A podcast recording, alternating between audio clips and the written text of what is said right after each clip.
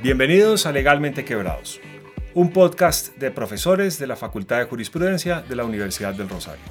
Yo soy Daniela Huertas. Y yo soy Andrés Palacios. Y vamos a hablar de derecho, economía, sociedad y todo lo demás.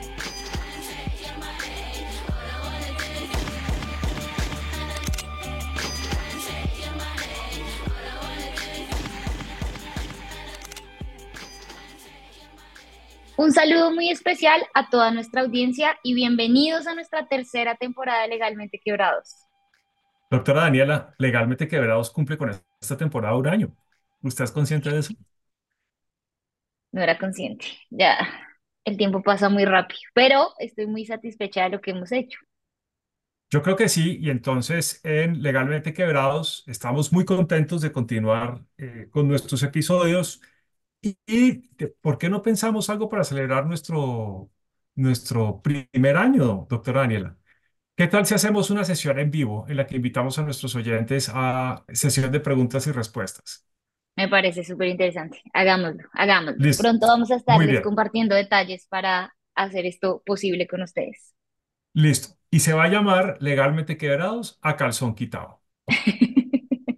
Bueno, doctora Daniela, hoy tenemos un episodio de datos y competencia. En el episodio de hoy vamos a discutir por qué el derecho a la competencia le importan los datos y cómo interactúan el derecho de habeas data y de protección de datos personales con el derecho a la competencia. Les anticipo desde ya, es una relación difícil, tortuosa y sobre todo litigiosa. Sí, y yo creo que para poder empezar este episodio, Andrés, tenemos que partir de reconocer que nuestra aproximación, sobre todo desde Colombia y desde los países latinoamericanos a estos temas de datos personales, se ha quedado un poco corta y digamos que se ha vuelto en lo que, en mi opinión, es algo meramente formalista. Realmente no creo que tenga un beneficio práctico más allá de de pronto garantizar que no te llamen a las 8 de la mañana a ofrecer de planes de celular o cosas por el estilo, pero realmente no estamos dimensionando la importancia que tienen los datos personales en el mundo de hoy y sobre todo en el mundo tecnológico en el que vivimos y sobre todo obviamente en Internet. Ok, pero entonces cuéntanos primero cómo funciona de manera general la protección de datos y por qué no te gusta. Bueno, el, tema que tenemos en Colombia y que comparten muchos países de Latinoamérica es que nosotros vemos el tema de datos personales, primero que todo relacionado con un tema de intimidad. Y sencillamente es, oiga, yo individuo, ciudadano, tengo derecho a la intimidad y tengo derecho a decidir quién tiene acceso y quién no a mi información y qué puede hacer con esa información. Entonces, partiendo de ese punto, toda nuestra regulación y por ende todo el control que hace la Autoridad de Protección de Datos, que sorpresa para los que no son colombianos, también es la SIC, la Superintendencia de Industria y Comercio, es un análisis muy formalista. Entonces, es un análisis que exige que si yo voy a tratar datos personales, necesito contar con la autorización previa, expresa e informada. Y esto lo digo así porque de verdad ya se vuelve como, diríamos en Colombia, un cirilí, una cancioncita y que repetimos todos, pero que qué implicación práctica tiene. Entonces yo necesito una autorización del titular que me la dé antes de la recolección y uso de los datos personales, donde yo le cuente para qué voy a usar los datos personales y cómo puede contactarme, dónde está mi política de datos personales y ya está. Y si tú miras la actividad de la superintendencia en los últimos años, se ha limitado a eso, a verificar sobre todo que las grandes empresas tengan estas autorizaciones, estas políticas y estos mecanismos para que yo pueda llamar a quejarme si recibo muchos mensajes o no quiero recibir más. Ok, pero entonces uno pensaría que esto es un, un caso más de un mal arreglo institucional. Pero yo creo que hay que considerar una alternativa y es que puede ser de aposta que en, Colombia y países como Colombia tengamos un sistema de protección de datos que sea veramente formalista. Yo creo que puede ser simplemente visto como, pues, digamos, para países como Colombia, lo que importa es precisamente que los inversionistas extranjeros que utilizan datos y las empresas colombianas que utilizan datos y que comparten datos mediante distintos mecanismos, pues tengan un sistema claro y eficiente de cómo sería esa transmisión de los datos y su eventual tratamiento. La preocupación no es en el ciudadano. La preocupación es facilitar el comercio internacional de datos para efectos de que las empresas puedan usar esos datos para sus propias actividades de mercadeo, de promoción e inclusive de seguimiento de los consumidores. Es que tú me pones en una posición muy complicada porque a mí eso no me parece tampoco que sea cierto. Bueno, ya nosotros acá no hacemos sino criticar a la SIC, así que sorprendamos a todos haciendo exactamente lo mismo que hemos venido haciendo las otras dos temporadas. Y es, yo no entiendo qué quiere hacer la SIC con la protección de datos realmente. Porque ellos sí usan la excusa de que lo que están haciendo es protegiendo a los usuarios. Y por cosas como esa, por ejemplo, tú ves estas noticias que se ven súper rimbombantes y, y donde uno dice, uff, qué autoridad tan fuerte que tengo, porque aparece un comunicado que dice, la Superintendencia de Industria y Comercio formuló pliego de cargos contra Facebook, o sea, pues Meta por Facebook, e Instagram y WhatsApp, contra TikTok, y ahora la más reciente, mi favorita, contra LinkedIn. ¿Listo? Contra LinkedIn. O sea, a nadie le importa LinkedIn, pero la superintendencia le encanta decir que está yendo detrás de estas grandes empresas para controlar cómo hacen sus datos personales. Y tú entras en un liti, entras y miras esas investigaciones y son investigaciones donde lo único que se limitan a decir es las empresas de afuera dicen, oiga, pero es que yo no trato datos en Colombia. Punto número uno, porque ellos dicen, yo soy una empresa extranjera y bueno, y empiezan a tener estas discusiones sobre el gran problema de territorialidad en Internet, y es que ellos dicen mis bases de datos están afuera, mi empresa está afuera, todo, mis eh, servidores donde almaceno los datos están afuera, como que a son de qué viene usted a decirme que me viene a regular a mí si yo no hago nada en Colombia. Y la SIC entonces llega y se inventa una teoría que a mí me parece muy tierna, y es que usa la teoría de las, de las cookies. Y yo creo que la SIC ve a las cookies como si tú te has visto mi villano favorito, uno, cuando Gru intenta secuestrar, eh, vigilar a las niñas exploradoras y mete esas galletas robots. Yo creo que así Sí. la superintendencia se imagina una cookie. Y dice que la cookie es esta maquinita que las empresas malvadas instalan en tu computador. Y entonces cuando colectan los datos, es esa cookie que está instalada en tu dispositivo eh, la que colecta los datos y eso quiere decir que tú recoges los datos en Colombia y por eso la ley te aplica en Colombia. Que eso es una idea loquísima. O sea, eso es una cosa que uno dice, si tú hablas con gente de tecnología, de entrada los navegadores no se instalan, los, las cookies, perdón, no se instalan en los computadores, se instalan en los navegadores y los navegadores están en Internet. Entonces Claro. volvemos a tener el mismo problema de territorialidad. Pero todo esto, más allá de, echarte, de echarle y echarle esta carreta súper larga a, nuestros, a nuestra audiencia, muestra que es un tema muy formalista. Entonces a ellos no les importa realmente, o sea, en última, si el consentimiento dice que a mí van a usar los datos personales para alterar todos mis gustos y manipularme para comprar de ahora en adelante solo productos de la marca Meta o relacionados con Meta o cualquier cosa, es como, me parece perfecto, pero tienes una política de datos que incluya la dirección, documento, es como, ¿qué? O sea, de verdad vamos a pelear porque la política de datos de Facebook no tiene los requisitos formales que tiene que tener la ley colombiana. Deberíamos preocuparnos de más cosas. Por eso es que yo digo que no sé qué es lo que estamos protegiendo, ni a las empresas ni a los titulares de los datos. Pues yo creo que en la medida en la que la preocupación de la ley sea sobre si las bases de datos están debidamente registradas y la gente ha, ha puesto eh, crucecitas en las cajitas y, digamos, es ese formalismo, la preocupación fundamental de la ley no es cómo se están usando los datos. La preocupación fundamental de las leyes es verificar que los datos se recojan de acuerdo con un procedimiento establecido. Pero yo tengo la impresión, y digamos, estoy, estoy dispuesto a, a reconsiderar si estoy equivocado, que precisamente la ley es agnóstica respecto a cómo se usan los datos porque no se quiere dar esa discusión. O sea, como tú bien dices, el punto no es discutir si eh, Facebook está dirigiendo a los jóvenes colombianos contenido tendencioso para que consuman eh, cierto tipo de productos o dejen de consumir otros, o para que tengan cierto tipo de ideas sobre la política colombiana o sobre la política norteamericana. Esa discusión de datos no se da.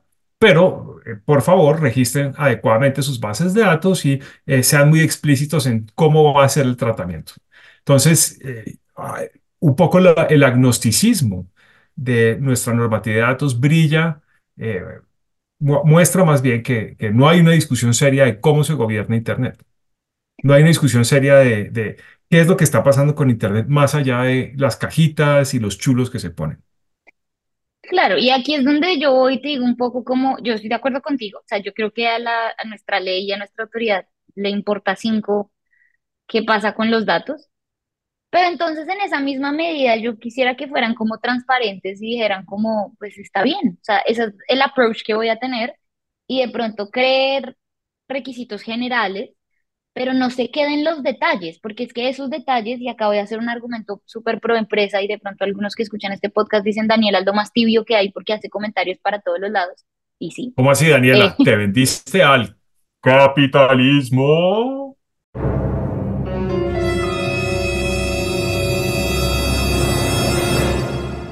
Por favor, estoy en la Universidad de Chicago. Recuérdalo, recuérdalo. Desayuno en capitalismo. Desayuno capitalismo. Juego Monopoly todos los días, es parte de mis actividades diarias acá. No, mentiras. Pero, pero el argumento va un poco a, si ustedes es el approach que va a tomar, hombre, pues, perdón por el coloquialismo, pero no joda tanto a las empresas poniéndolas a pagar una asesoría en datos personales para que le hagan una política de datos, un consentimiento, un aviso de privacidad, para que una vez al año registren las bases de datos. Además, te voy a decir eso, o sea, ese registro de bases de datos, ¿para qué sirve? Sirve única y exclusivamente para que si tú eres una empresa grande, lo suficientemente grande para que la superintendencia se pueda dar cuenta de que no registraste, pues te pone una sanción y te cobra una multa. Pero, o sea, lo, lo, lo que yo quiero, al punto al que yo quiero llegar es que no entiendo cuál es el beneficio práctico de esto más allá de imponer sanciones por imponer sanciones.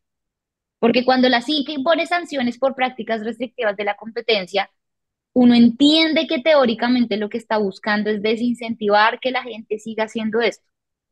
Pero esta cantidad de formalismos, ¿qué ventaja práctica tiene? ¿Qué ventaja me traen a mi consumidor o a mi titular que la gente una vez al año le pague a las firmas de abogados por hacer un registro en, o una actualización de bases de datos? Bueno, e- en mi teoría conspirativa paranoide, eh, la respuesta es Una de está, tantas, una de tantas. una de tantas. La respuesta es esto no está pensado para ti, titular de datos. Esto está pensado para las empresas que usan los datos como un insumo para sus actividades comerciales. Y por lo tanto, la certeza que ellos tienen es que el día de mañana, cuando les preguntan, ¿ustedes de dónde están usa, de dónde están sacando estos datos que están usando para lo que sean que sean sus actividades en Internet? Ellos simplemente pueden decir, mire, aquí está la política de, de datos, aquí está el formulario, aquí está la- el registro de base de datos, aquí está todo. Y ya. Claro, por eso es hacer más cara la actividad empresarial más que cualquier otra cosa. O sea, porque no tiene ningún beneficio más allá de, por digo, no tiene ningún efecto o beneficio más allá de quiero molestar a las empresas. pues darle a la certeza, a las empresas cierta certeza de que los datos que están utilizando fueron al menos debidamente recolectados. Y, y no me queda tan claro la, la parte empírica de que hayan sido debidamente recolectados, no me queda tan claro, pero por lo menos es mostrar que hay, hay firmas y hay chulos y hay papeles, papeles por todas partes.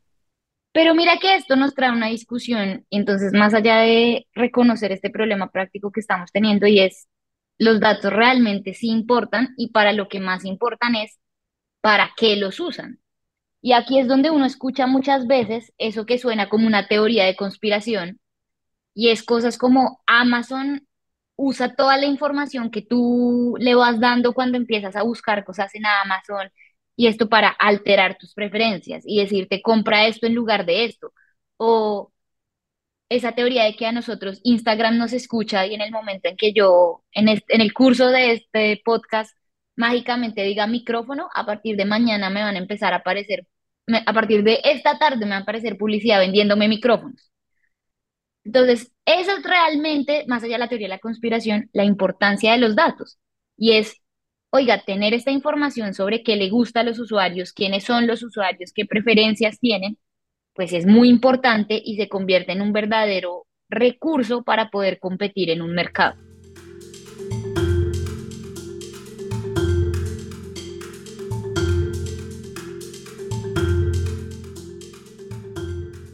Y fíjate que a manera de contraste con lo que veníamos hablando, yo quisiera ahora que habláramos de la decisión proferida en julio del 2023, en julio del año pasado, por la Corte de Justicia de la Unión Europea en el caso de Meta contra la Autoridad Alemana de Competencia. Es una decisión que todavía está causando muchas olas, porque tiene como varias aristas interesantes. ¿Cómo fue la decisión? De acuerdo con las normas de la Unión Europea, una corte un tribunal de uno de los países miembros puede solicitar una opinión consultiva de la Corte de Justicia cuando se le presentan puntos de derecho novedosos. Y en este caso, en el 2021, la Corte de Düsseldorf, en Alemania, le solicitó a la Corte de Justicia de la Unión Europea que diera una opinión consultiva básicamente, y aquí estoy súper simplificando la discusión, sobre si la autoridad de un país miembro, en este caso la autoridad alemana de competencia, podía pronunciarse respecto a un incumplimiento de las normas de datos en el ejercicio de sus funciones como autoridad de competencia. Les doy un poco de contexto. Básicamente, la autoridad alemana de competencia venía investigando a Meta, antes conocida como Facebook, por un supuesto abuso de la posición dominante en varios mercados online. Y una de las cosas que dice en una decisión del 2019 es que en efecto Meta había incumplido las normas sobre protección del consumidor y que ese incumplimiento había sido material para efectos de llevar un abuso de la posición dominante. De nuevo, este es, este es básicamente un un resumen muy general.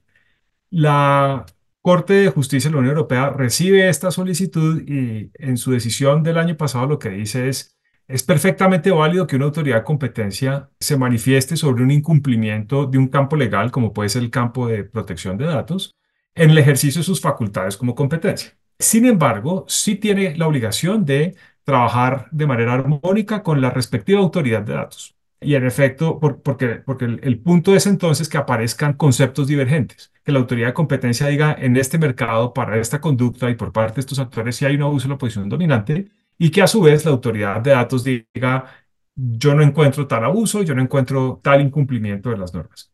Entonces, es muy interesante porque básicamente la Corte de Justicia dice, autoridades de competencia, ustedes pueden pronunciarse en derechos sobre incumplimiento de varios campos del derecho, siempre y cuando hagan un trabajo cooperativo con las respectivas autoridades para efectos de impedir opiniones disidentes. Y es una decisión que entonces está llevando a la gente a decirse, ¿será que la Corte de Justicia de la Unión Europea amplió sin querer queriendo la competencia de la Comisión Europea? ¿Cuál es el rol que deja a las autoridades de datos frente a esto? ¿Será que van a pasar a ser segundones? Es una pregunta gruesa.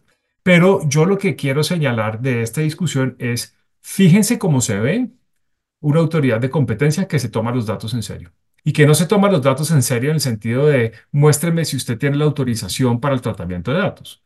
Se toma los datos en serio de decir, yo quiero ver usted cómo está usando los datos para su actividad comercial y en qué consiste la manera en la que usted está usando los datos para su actividad comercial, porque bien puede ser que en esa manera en la que usted los está usando hay una violación de normas sustantivas, no solamente de competencia, sino de otros campos del derecho, en este caso del régimen general de protección de datos. ¿Por qué esto es interesante? Porque así se ve una autoridad de competencia que se toma en serio los datos y es, es una cosa como medio desconocida. O sea, es, es estos, digamos, hay varias formas de leer esto. Están, por supuesto, las discusiones de, de competencia de las autoridades, pero sobre todo es como la idea de tener una autoridad de competencia, en este caso la autoridad alemana de competencia, envalentonada y diciéndole a la gente, yo sí creo que puedo hablar de datos. No solamente si están bien obtenidos, sino puedo hablar de cómo los están usando. Eso es un cambio durísimo en el derecho a la competencia. Claro, y eso de entrada es una cosa que nosotros diríamos, eso en Colombia no pasa.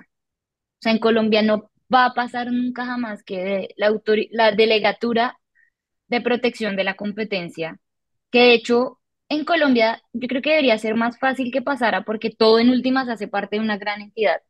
Pero no pasa que la delegatura de protección de competencia se meta o mencione siquiera parcialmente un tema de datos, porque eso ya automáticamente lo verían como excedió sus funciones, se está metiendo en temas de la delegatura de datos. Y así como no lo hace con datos, no lo hace con propiedad intelectual y no lo hace tampoco con metrología legal o con consumidor. Y uno perfectamente esperaría que una autoridad de la competencia seria, que digamos de esa misma manera hace sentido que todas estas funciones estén en una sola autoridad, y es que uno diga, oiga, la delegatura sí podría, está bien, de manera coordinada y usando las palabras que tú quieras usar, pero ver cómo cosas que, por ejemplo, constituyen violaciones al régimen de consumidor se pueden usar para interferir en las dinámicas naturales de la competencia.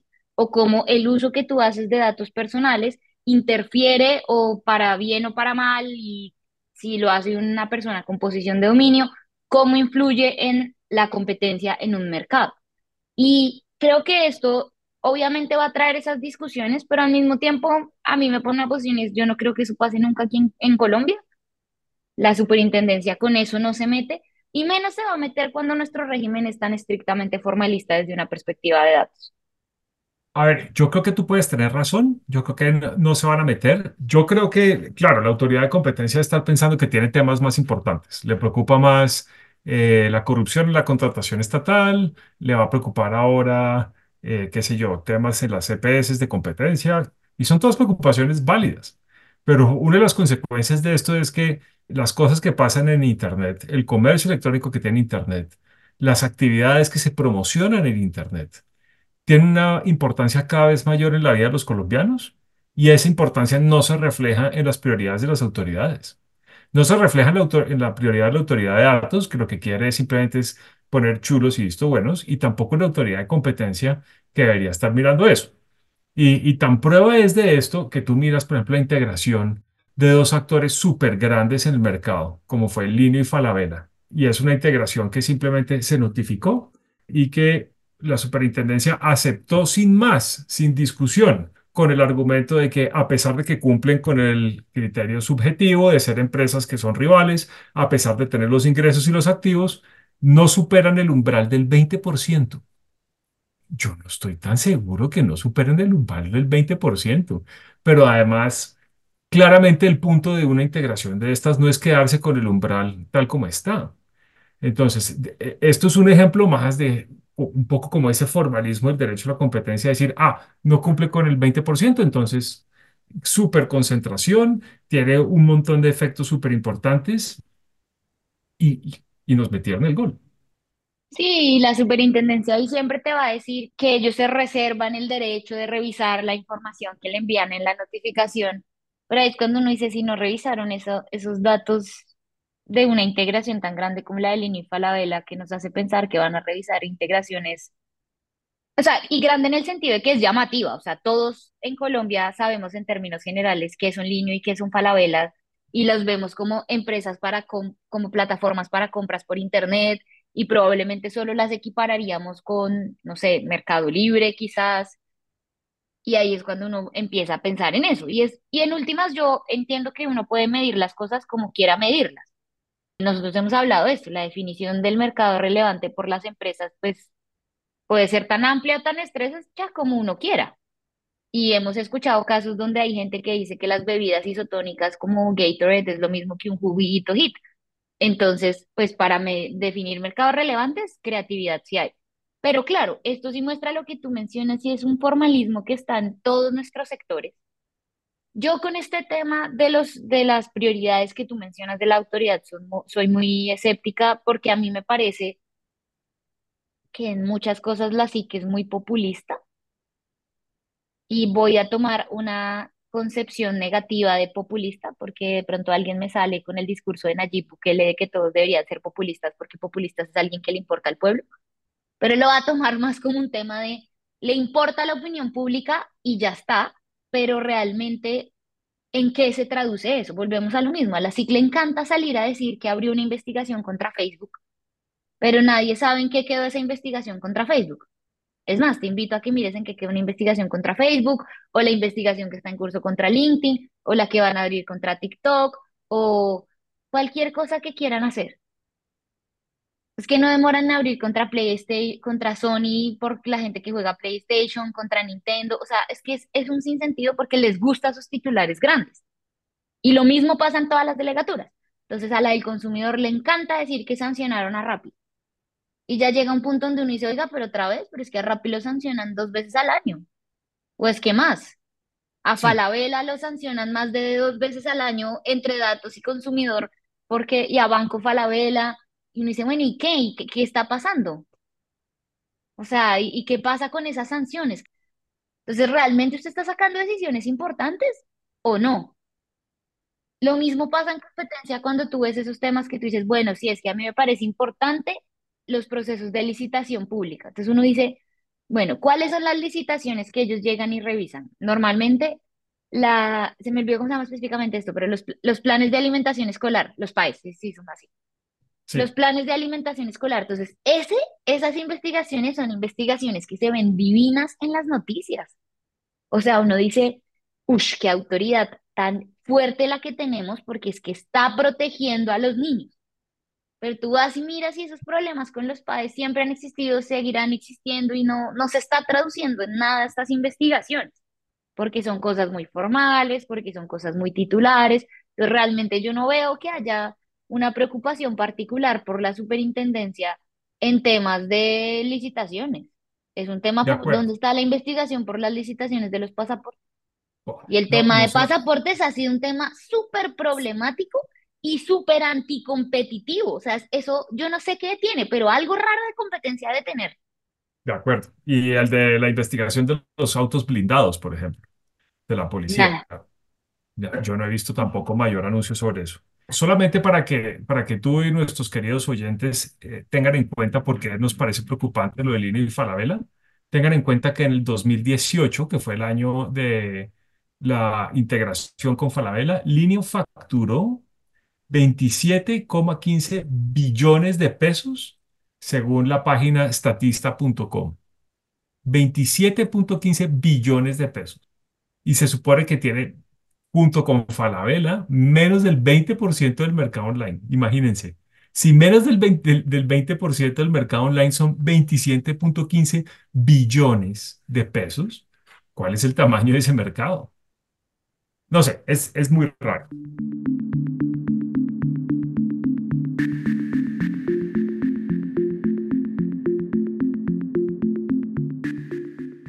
Entonces, hagamos un pequeño resumen de dónde estamos ahora. Estamos viendo que el manejo de datos es súper importante para el derecho a la competencia porque los datos son un insumo que le permiten a distintos actores tomar decisiones sobre los productos que venden, sobre su mercadeo, sobre su publicidad. Y también son una forma muy importante de generar perfiles de la gente y ver con qué le llega a uno a los usuarios. Eso es un tema importante. Un segundo tema importante es la actitud pasiva o reactiva por parte de las autoridades de competencia.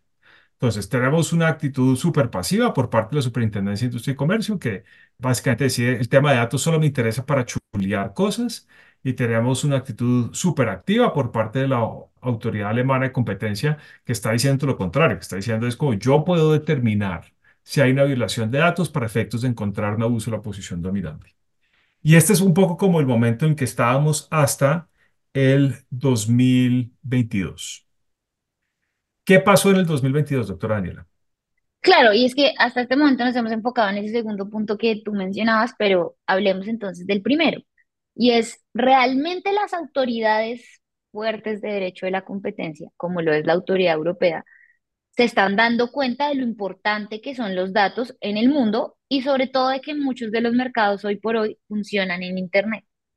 Y un ejemplo claro de esto es la expedición del Digital Markets Act, también seguido del Digi- Digital Services Act, que básicamente son regulaciones de la Unión Europea que están pensadas para, de nuevo, y hago énfasis en esto, regular la competencia. O sea, estas son regulaciones en materia de competencia en el entorno digital, pero que obviamente reconociendo la importancia de los datos en este entorno, pues se involucran y se meten en temas de datos personales.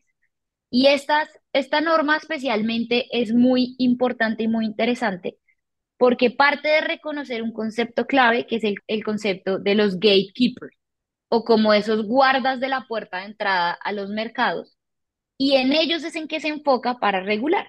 Entonces, en ese sentido, la regulación no es que esté rigiendo como tal todo el mercado de Internet, porque eso es tan grande de nuevo como querramos hablarlo, pero sí está controlando principalmente a esos gatekeepers a esos guardas de entrada al mercado digital. Una de las cosas interesantes que tú señalas es que la DMA, la Digital Markets Act, está muy concentrada en un, un puñado de empresas. Es una regulación de competencia y es una regulación de competencia ex ante. Y acá hay una cosa interesante para notar y es precisamente Si están concentrados en un grupo de empresas, es lo que uno podría llamar una forma como de regular de manera diferencial, en el sentido de que se establecen una serie de obligaciones para cierto tipo de actores. La Digital Services Act también tiene una regulación diferencial, pero más como orientada hacia el tipo de actividad que tienen las empresas. Pero entonces el punto es, no vamos a regular la tecnología de Internet. De hecho, no vamos a regular el Internet como todo. Vamos a identificar a los actores más importantes y vamos a establecer cuáles son las cosas que deben hacer y las cosas que no deben hacer. ¿Por qué gatekeepers? Cuando uno mira el análisis, digamos, lo que uno llamaría la justificación de motivos que tiene el DMA Act, uno encuentra un análisis súper interesante sobre por qué estas empresas se llamarían gatekeepers. Y básicamente tiene que ver con el hecho de que son plataformas y que como plataformas parte del valor que derivan tiene que ver con determinar quién entra y quién sale. ¿Qué actores pueden participar y hacer negocios en su plataforma? ¿Qué vínculos entre empresas y consumidores se producen a través de su plataforma? Y por supuesto, ¿qué transacciones se pueden hacer en su plataforma? Entonces, ya estamos viendo una forma de entender el comercio electrónico que se aparte no solamente de regulaciones anteriores, porque la Unión Europea tiene una regulación sobre comercio electrónico que tiene 20 años, si mal no estoy, sino que además con un enfoque diferencial, con un enfoque que advierte que el, el- el mercado no se gobierna solo y no se autorregula solo, sino que aquí ya hay un paso más de tener una mirada como vigilante sobre cómo se gobierna Internet. Pero Andrés, yo te preguntaría para aclarar esto, y es, ¿quiénes son los gatekeepers? Ok, entonces los gatekeepers son básicamente empresas que tienen que cumplir como con tres requisitos. El primero de esos requisitos es que tienen que ser, tener una presencia importante en el mercado y esa presencia importante en el mercado eh, básicamente se determina eh, por términos de los ingresos que han tenido en los últimos años o su valoración en el mercado. Esos ingresos tienen que ser siete punto cinco billones de euros. Este es el episodio de los billones de siete punto cinco billones de euros o tener una capitalización de mercado de 75 billones. El segundo requisito es que tiene que conectar empresas y consumidores. Básicamente la, la esencia de ser la plataforma y es que es alguien que está controlando las interacciones que se dan entre dos partes. Respecto a eso, señala que deben de llegar por lo menos a 45 millones de usuarios por un lado y tener a 10.000 empresas como mínimo registradas. Es decir, una plataforma que llega a menos usuarios o que llega a menos empresas no sería considerada como tal un gatekeeper. Y el tercer punto es que tiene que tener una posición cimentada en el mercado, bien sea presente o anticipar que lo vaya a hacer. Esa idea de anticipar que lo vaya a hacer permite coger empresas que no cumplan con los requisitos anteriores, pero que hayan tenido como una evolución comercial que uno le permita decir, esta empresa en tres años va a ser un gatekeeper. Y fíjate, por ejemplo, que eso abre la puerta a discusiones de integraciones empresariales en las que hay un actor súper grande que está comprando un chiquito, lo que se llamaría un killer acquisition. Y entender ese killer acquisition en términos de eh, lo que resulte de esto va a ser una empresa que va a cumplir un gatekeeper, va a ser un gatekeeper. Pero entonces el punto de los gatekeepers es básicamente no todas las empresas de Internet, no todas las empresas, sino básicamente los, los actores más potentes en comercio y relaciones entre personas que cumplan con estos requisitos de ingresos o capital, eh, la presencia establecida en uno o varios países miembros y por supuesto pues llegar a un volumen tanto de consumidores como de empresas. Y bueno, digamos que la regulación trae algo mucho más específico y es que trae una, nos da básicamente una lista de quienes al día de hoy son esos gatekeepers. Y es una lista bastante corta, son seis compañías, que básicamente, para sorpresa de todos, adivinemos quiénes son. Está Alphabet, que es básicamente la compañía dueña de Google. Está Amazon, tampoco sorpresa para nosotros, tenemos todo un episodio dedicado a Amazon. Apple, que tendremos un futuro episodio dedicado a Apple. ByteDance, que es básicamente los dueños de TikTok y otras plataformas, pero de nuevo redes sociales y donde hay publicidad y ventas. Meta y Microsoft. Entonces, básicamente estos son los seis grandes gatekeepers a los que va dirigida esta regulación. Y acá yo tengo una, una pregunta y es, ¿qué tienen en común estas compañías, Andrés? Más allá de estos requisitos formales que encuentra la regulación. Bueno, eh, la, la respuesta obvia es que, salvo por la matriz de TikTok, son todas empresas norteamericanas. No hay ninguna empresa europea en ese listado. Claro, entonces ahí surge un primer comentario y es, oiga, ¿qué hace la autoridad europea regulando a empresas norteamericanas y pues, bueno, y a ByteDance también? ¿Qué hace regulándolas? Pero pues yo creo que la respuesta es muy clara y es un reconocimiento por parte de las autoridades, que es que esto ya casi que a mí no me importa usted de dónde es, pero es que en Internet están mis ciudadanos y yo quiero proteger a mis ciudadanos. De acuerdo. Hay, hay, hay- yo, yo tengo como dos lecturas sobre eso. Una lectura muy obvia es la materialidad del Internet no nos importa. No nos importa dónde está registrada su matriz. Usted puede ser una, una sociedad de responsabilidad limitada en Delaware o en Texas o en California, nada de eso importa. Lo que importa es eh, en qué jurisdicciones está teniendo efecto sus transacciones. Y por eso los requisitos de ser gatekeepers es tener una presencia en más de tres países miembros de la Unión Europea. Pero es una presencia de las actividades, no de dónde se encuentran. Entonces, es básicamente ese criterio para determinar quién está gobernado. Pero hay un segundo, hay una segunda lectura de eso y es Estados Unidos está exportando externalidades la falta de regulación de Estados Unidos, o, o más bien la, la actitud pro empresa sin ninguna otra consideración de Estados Unidos, lo que ha llevado es a que sean los otros actores que digan, pues si Estados Unidos no regula esto con todos los problemas que esto tiene, pues lo vamos a hacer nosotros. Y, y un ejemplo interesantísimo de eso es Cambridge Analytica, ¿no? Cuando, cuando sa- saltó todo este escándalo de cómo Cambridge Analytica está utilizando Facebook para llegarle a usuarios en Estados Unidos con mensajes políticos muy específicos, pues uno lo que haber dicho es, si este tipo de cosas no se controlan a nivel local, van a explotar a nivel internacional. Y de pronto lo que estamos viendo nosotros es una respuesta a, precisamente a esa falta de control, que es una forma de, de entender las externalidades que genera la actividad regulatoria.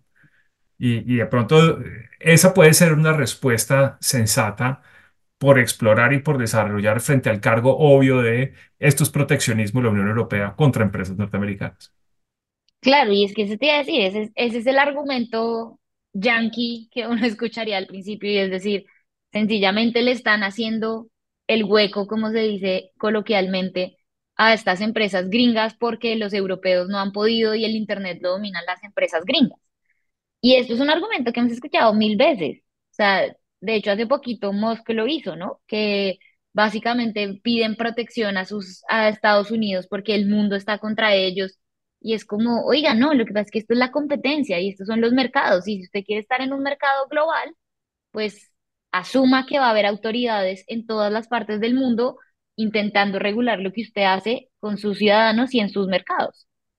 Sobre todo que hay una cosa muy interesante y es que las, tanto lo que se establece que las empresas deben hacer, es decir, las, las obligaciones positivas de comportamiento, como las prohibiciones que trae esta acta, tienen una estirpe europea innegable. Entonces, por ejemplo, entre las obligaciones que, deben de tener los gatekeepers, permitir a terceros interoperar con sus servicios, darle acceso a los negocios que hacen parte de la plataforma a los datos que ellos generan permitir que las empresas revisen de manera independiente la publicidad que maneja la plataforma y permitir a los negocios y usuarios hacer transacciones por fuera de la plataforma. ¿no? Estos son obligaciones muy fuertes que tienen una clara estirpe europea que uno puede encontrar en, en las líneas de análisis de abuso de la posición dominante bajo el artículo 102.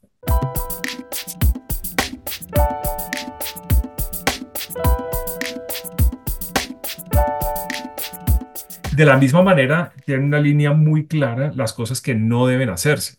Entonces, to- todo lo que se llama el self-preferencing, que es esta idea de preferirme a mí primero en, mostrar mis resultados y mis productos que los de los otros actores que me están pagando a mí por ser parte de mi marketplace, de mi plataforma. Eso está prohibido, así como está prohibido impedir que los consumidores hagan transacciones por fuera de la plataforma e impedir que los usuarios desinstalen un software o una app. Esa en particular tiene nombre propio, esa se llama Apple. Y la cuarta, que es mantener un registro de las actividades de los consumidores por fuera de la plataforma sin el consentimiento del consumidor. Es decir, usted no puede traquear lo que está haciendo la gente por fuera de su plataforma a menos que la gente le haya dado el permiso, el consentimiento de manera explícita de hacerlo. Esta también tiene nombre propio, que se llama Meta. Entonces, es, es una manera de entender esto es, no, no es solamente Europa sacándole la lengua a, a la falta de regulación que ha visto Estados Unidos, sino también diciendo un poco como hay un nuevo sheriff y ustedes, ustedes se quedaron atrás y hay un nuevo sheriff y ese sheriff somos nosotros. Ahora, yo, y de nuevo, muchas veces odio asumir este rol de criticar todo porque siento que en algún momento me van a decir que cuando voy a proponer algo, pero yo tampoco creo que esto sea tan efectivo, la verdad. O sea, yo creo que el, el DMA se vende y se suena como algo, y suena, perdón, como algo súper fuerte y súper exigente, y tú incluso lo llamas una, una regulación ex ante. Pero, por ejemplo, si yo veo y, y pienso en cómo la gente va a empezar a usar hoy por hoy sus celulares o sus dispositivos o cómo va a acceder a Internet gracias a estas reglas, yo no creo que cambie tanto. Yo creo que ya en muchas cosas el daño está hecho y para mí en ese sentido es como no veo qué va a cambiar. O sea, mira, yo soy una fiel usuaria Apple y yo personalmente, y creo que alguna vez que hablamos de esto lo mencioné acá, yo no uso Chrome en Apple porque Chrome pone Apple muy lento y en general cualquier computador. El consumo de memoria que hace Chrome cuando está funcionando es ridículo. Entonces, Apple funciona perfe- perfectamente con Safari. Si la gente usa Chrome, es más porque está acostumbrada a la estética de Chrome y se pasarán a Chrome porque les gusta Chrome. Y los que ya estamos acostumbrados, como yo, a usar Safari, seguiremos usando Safari y no va a cambiar en nada esto. Es un poco guardadas las proporciones lo que pasaba cuando, se saca- cuando en Estados Unidos sacaron esas decisiones contra Google y en los noventas contra Microsoft por imponer cosas predeterminadas. Entonces, por ejemplo, cuando Google hizo todo lo que hizo para convertirse en el buscador predeterminado. A mí ya me gusta Google, yo funciono con Google, no va a pasar y ninguna de estas regulaciones va a cambiar de tal manera que yo decida dejar de usar Google como explorador. Hoy por hoy desde esa decisión uno en, en Apple puede escoger cuál es su buscador predeterminado. No pasa que yo lo cambie a Bing o a Yahoo o a nada de eso. Yo uso Google. No va a cambiar en lo más mínimo. Lo mismo pasa con la autorización de datos, y es, es que tiene que estar informado. Y volvemos a la discusión que hemos tenido. ¿Quién lee sus consentimientos? Yo me acuerdo que yo alguna vez leí una vaina que no sé si era cierta o no, he tenido la curiosidad y era de que cuando uno usaba iTunes, en los términos y condiciones de iTunes decía como que uno no puede usar la tecnología de iTunes para, como que uno, era un disclaimer de responsabilidad. Entonces tú liberas de responsabilidad a Apple si por alguna razón usabas iTunes para construir, desarrollar u operar armas nucleares. Yo no sé si eso sea tecnológicamente posible, pero si los términos, si a mí me dicen los términos, dicen eso, yo digo, de pronto sí, porque yo nunca los leí. Y yo acepté y yo usé iTunes durante mucho tiempo de mi vida. Entonces mi Pero pregunta mira, para ti va un poco a ese tema de cuál es la efectividad de esta regulación. pues mira, la efectividad de la regulación depende como de tres cosas. Por un lado, lo que tú indicas que son los patrones de consumo de la gente. Si en virtud de esta, esta ley y de la Digital Services Act, para los usuarios es más fácil cambiar de programas Pues yo creo que esa dominancia que vemos en navegadores y en buscadores eh, va a cambiar, porque van a ser cosas a las que sea fácil moverse y que te ofrezcan cosas. No estamos acostumbrados a verlas, pero eso es en parte por la manera en la que el mismo Internet ha sido parcelizado por grandes actores. Lo segundo sobre lo que depende de esto es los litigios relacionados con esto. Entonces ya sabemos que Apple emprendió una campaña de litigio contra las decisiones de la Comisión Europea, en particular de declararle un gatekeeper y contra varias de las obligaciones que hay acá. Eh, es muy posible que esos litigios no lleven a nada, pero de pronto si, si logran un cambiecito, un, por chiquito que sea, eh, eso puede ser muy positivo y va a contribuir, va a contribuir, perdón, a modificar como el entendimiento que tengamos de esto y de pronto a facilitar el acatamiento por, de esto por parte de las empresas y de alguna manera que los usuarios seamos como más conscientes y responsables de lo que está pasando. Y un tercer elemento que típicamente escapa en las discusiones porque nos da como pena o como susto hablar esto, es la misma capacidad de la Unión Europea y de la Comisión Europea para, para revisar esto. Según el Digital Markets Act, el rol de la Comisión Europea es hacer estudios de mercado y básicamente vigilar el cumplimiento y el comportamiento de los gatekeepers. Y el, el- el problema es que para esto, con, con la promulgación de la ley, salió la obligación de que las empresas tienen que hacer una evaluación de si ellos son gatekeepers, contarle a la comisión y la comisión a su vez responde y dice, sí, usted sí es un gatekeeper y por lo tanto tiene seis meses para cambiar o, a- o pues ponerse al día. Va a ser muy difícil, visto ese sistema, que la comisión realmente tenga la capacidad de revisar todo y llegar a una conclusión más allá de estas seis grandes empresas. Y el problema es que la comisión siempre tiene un precedente nefasto en este tipo de cosas. Y es que recién comienza el derecho europeo a la competencia cuando salió la regulación 17 en 1962, los acuerdos que hacían las empresas tenían que presentarse ante la autoridad de competencia y ésta les daba el visto bueno. Y el resultado de eso fue una avalancha de solicitudes y de trámites que llevó a que la autoridad de competencia se echara para atrás y dijera, no puedo, no puedo atender esto, estoy desbordado, entonces eh, ahora voy a confiar más en ustedes en la Unión Europea siempre existe esta tendencia con la que nosotros nos identificamos, además mucho en Colombia, porque lo vemos acá, de, de- anticiparle a la autoridad que uno va a hacer cosas para que la autoridad le dé a uno el visto bueno. Y no me queda claro que la Comisión Europea vaya a tener la capacidad para revisar a- en detalle el comportamiento de las empresas, ver qué es lo que están haciendo, etcétera, etcétera. Entonces, si hay un problema de, de ef- efectividad asociado a la capacidad de la autoridad de hacer cumplir la ley mediante la vigilancia que ejerce. Claro, es que para mí ese tema de efectividad es de lado y lado, y tú lo mencionas muy bien. Es, por un lado tenemos una regulación que está diciendo básicamente, oiga, estas empresas son el lobo feroz, estas empresas son lo peor que hay. Pero luego la misma regulación espera y confía en que el lobo feroz se va a autorregular y se va a automoderar. Entonces es como, no, entonces usted tiene que evitar el self-preference.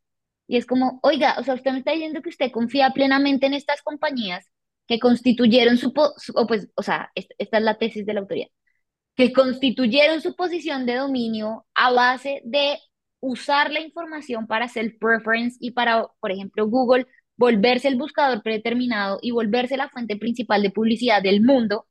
Y ahora de repente usted cree que porque sacó esta norma ellos van a decir como, bueno, de ahora en adelante voy a tener cuidado. Es que es muy obtuso, es, es muy, es muy iluso pensar que eso funciona así. De acuerdo. Y es, y es una, tal vez como una de las grandes críticas que uno podría hacer desde una perspectiva más progresista. Y es, si ustedes sean, co- como indican las 20 páginas de comentarios y de justificación de la norma, si ustedes saben que las empresas se portan mal y, no están dispuestos a llevar ese análisis a sus últimas consecuencias, que es básicamente parta las empresas, que no pueda, que, una cosa sea la plataforma de ventas y otra cosa sea la producción.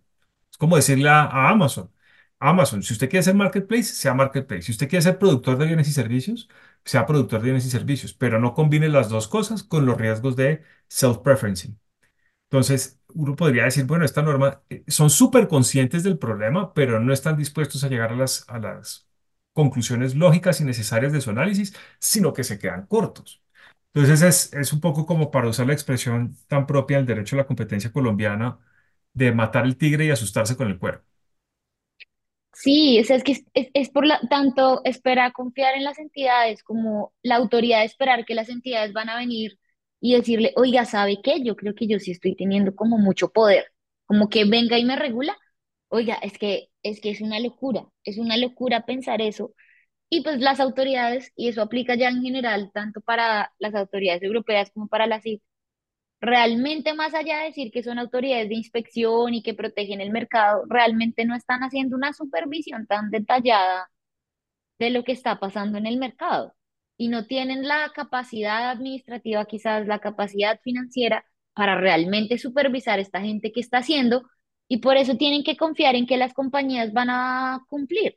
Lo mismo pasa con integraciones acá, pues la superintendencia no tiene la capacidad de andar viendo qué hace cada empresa, entonces confía plenamente en que las empresas le van a dar la información y llega alguien en una integración como la que tú nos estabas mencionando ahorita y dicen, oiga, no, es que nosotros somos dos gaticos aquí en este, en esta selva, yo no importo, y la superintendencia dice, perfecto, recibido.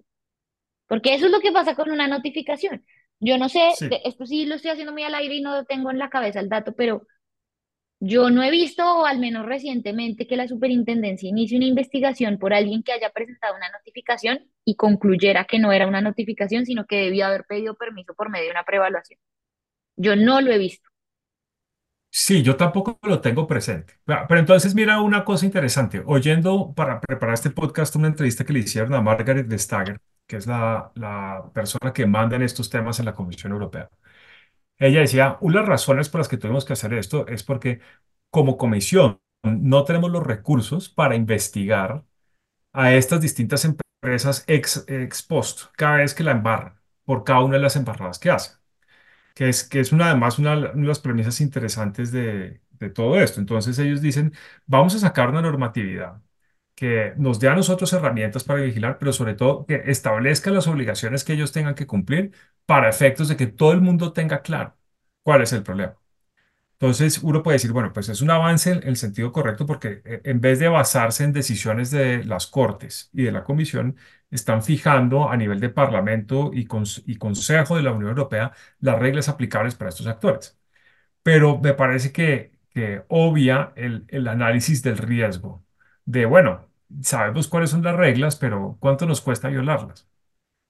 Las, las sanciones que establece esta ley son relativamente altas, son como el 10% 10% de lo facturado a nivel global, que puede ser hasta el 20% si hay una violación repetida. Pero uno diría, ¿y, qué tan rápido es el cobro de esas multas? ¿Y, qué tan, tan rápido es el proceso de eso?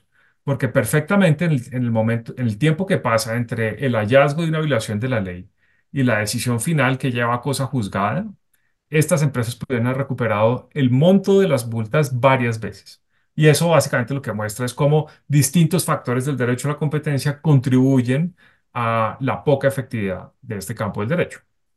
Claro, y esto lo hemos hablado como de pronto llega un punto en el que se vuelve rentable para las empresas seguir haciendo lo que están haciendo y sencillamente empiezan a crear una reserva para cuando me pongan multas. De la misma manera que en Estados Unidos las empresas tenían una reserva por si demandaban por alguna decisión de los administradores, pero los administra pero los accionistas decían, oiga, es que esto que está haciendo este administrador me está generando tanta plata que a mí no me molesta pagarle la multa. Entonces, estos son ese tipo de comportamientos donde uno dice como qué tan relevante y qué tan efectiva es esta regulación como para que realmente produzca un efecto práctico en el mercado y más allá de tener una discusión meramente legal.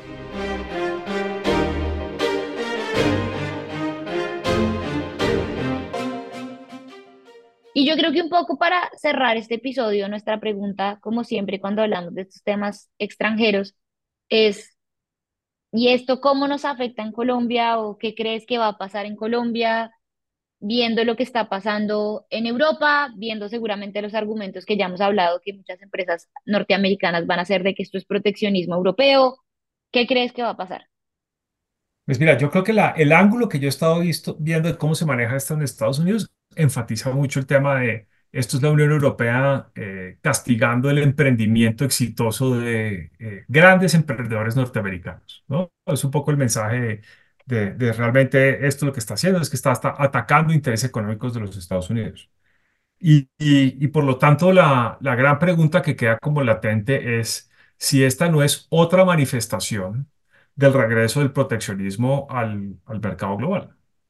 Si lo que estamos viendo acá no es, no es simplemente como una, una autoridad avesada que está tratando de controlar un fenómeno que se sale de manos, sino que hay una lectura, una tercera capa de lectura y es, mire, esto en realidad se trata de proteger intereses europeos frente a Estados Unidos y por lo tanto eh, esto es lo que queda. ¿Cómo se aterriza ese, ese susto del proteccionismo a nivel global en lo que pueda pasar en Colombia? Difícil saber. Colombia ha optado como por la posición de tener unas normas de datos que lo que hacen es que facilitan el comercio de datos sin preguntarse eso para qué es, ¿cierto? Y por lo tanto, este tipo de, aproximaciones al tema van un poco en contravía de ese propósito más o menos latente, pero que todo el mundo entiende que es lo que está establecido.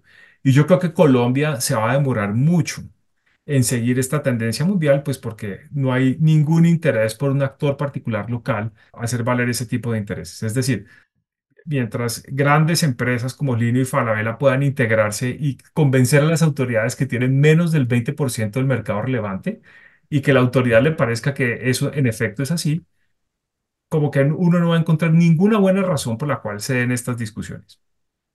¿Cómo puede cambiar eso? Yo creo que puede cambiar en la medida en la que la OCDE empiece a sacar recomendaciones en las que ya tome partido. La OCDE va a ser un actor clave acá. La OCDE típicamente ha mediado mucho entre estos intereses contrapuestos entre Estados Unidos y Europa. Acuérdense que la OCDE nace como un complemento al Plan Marshall, que fue el plan que se ideó entre Estados Unidos y Canadá para la reconstrucción de Europa. Y la OCDE básicamente ha quedado un poco como viendo desde, desde el Atlántico cómo se está configurando el mundo y, especialmente el mundo en, temas comerciales. Entonces, yo, yo lo que es que hay que estar muy pendiente de qué, qué, decisión va a tomar la OCDE y muy posiblemente lo que pase es que Colombia va a seguir lo que establezca la OCDE sin, sin mayor cuestionamiento. ¿Qué ha hecho la OCDE hasta el momento? Básicamente en 2023 profirió un par de documentos en el que por un lado recopila las iniciativas de distintos países miembros y no miembros y por el otro lado hace como un análisis muy modesto de qué es lo que está pasando. Lo que sí es interesante de mirar los documentos de la OCDE es precisamente advertir que la regulación de estos temas no es solamente la Unión Europea, sino que uno encuentra a otras autoridades tomando decisiones. En América Latina, notablemente Brasil. Brasil está diciendo, yo quiero ver esto. En Asia, Corea del Sur está diciendo, yo quiero ver esto. Entonces, eh, me parece que todavía es muy temprano para saber, pero yo, yo apostaría a que esto se va a decantar para Colombia vía OCDE y donde vamos a hacer algo muy poco sorprendente y es sencillamente copiar regulación de otros países. Sí, sí, pero, pero digamos, nosotros estamos abandonados a nuestra suerte. Y, es importante entender por qué. Una de las razones por las que estamos abandonados a, la suerte de copiar eh, normas de otras jurisdicciones de manera poco crítica y muchas veces muy chambona es básicamente porque no existe ningún estímulo eh, ni ningún incentivo para pensar nuestra situación particular. Siempre y cuando nosotros entendamos que lo que, o sea, o como que nos quedamos ciertos cuentos de comercio internacional, de que lo que tiene que hacer Colombia es atraer inversión extranjera y para atraer inversión extranjera tiene que ser sumamente complaciente con los inversionistas extranjeros, pues entonces eh, vamos a copiar la legislación que así lo permita. Y eso, entre otras cosas, es una idea súper importante del derecho a la competencia colombiano. La gente no lo discute, pero todos los abogados que estamos ahí metidos sabemos que es así. Si no fuera así, no, no advertiríamos, por ejemplo, que cuando se trasplantó el artículo 102 del Tratado del Funcionamiento de la Unión Europea sobre abuso de la posición dominante, se quitó la idea de que la lista de conductas ahí era simplemente enunciativa y no taxativa, y encontraríamos la idea de que cobrar precios excesivos sería un abuso de la posición dominante. Es muy claro en Europa. Eh, cuando nosotros traímos eso en ese oscuro episodio que fue el decreto 2153, simplemente eso desapareció. Pues es por, ¿por qué? Pues porque ¿cómo le vamos a decir a nuestros amigos los gringos que les vamos a cobrar por ser monopolistas? Y ahora, también voy a decir otra cosa y es, a mí mi principal preocupación tampoco es necesariamente que se importe la regulación, sino como siempre, y un poco para terminar como empezamos es cómo las autoridades a cargo de vigilar y regular esa aplicación se van a encargar de de verdad hacer efectiva esa normatividad. Porque de nada nos va a servir tener nuestro propio DMI colombiano si la autoridad no va a ser capaz de verificar que se cumpla y sancionar cuando no. Y ojalá tuviéramos algo como un DMI colombiano pero que estuviera más enfocado en hacer efectivos los derechos de los consumidores. En Europa sí existió esa discusión. La gente más crítica de esto son las asociaciones de consumidores que dicen, ¿dónde está el remedio para los consumidores de esto? Esto, esto se queda simplemente en regular conductas, pero ¿qué pasa con el resarcimiento de daños, por ejemplo? Esto es Legalmente Quebrados. Bienvenidos a temporada 3, como siempre, buscando ponerle la cola al burro. Una feliz semana.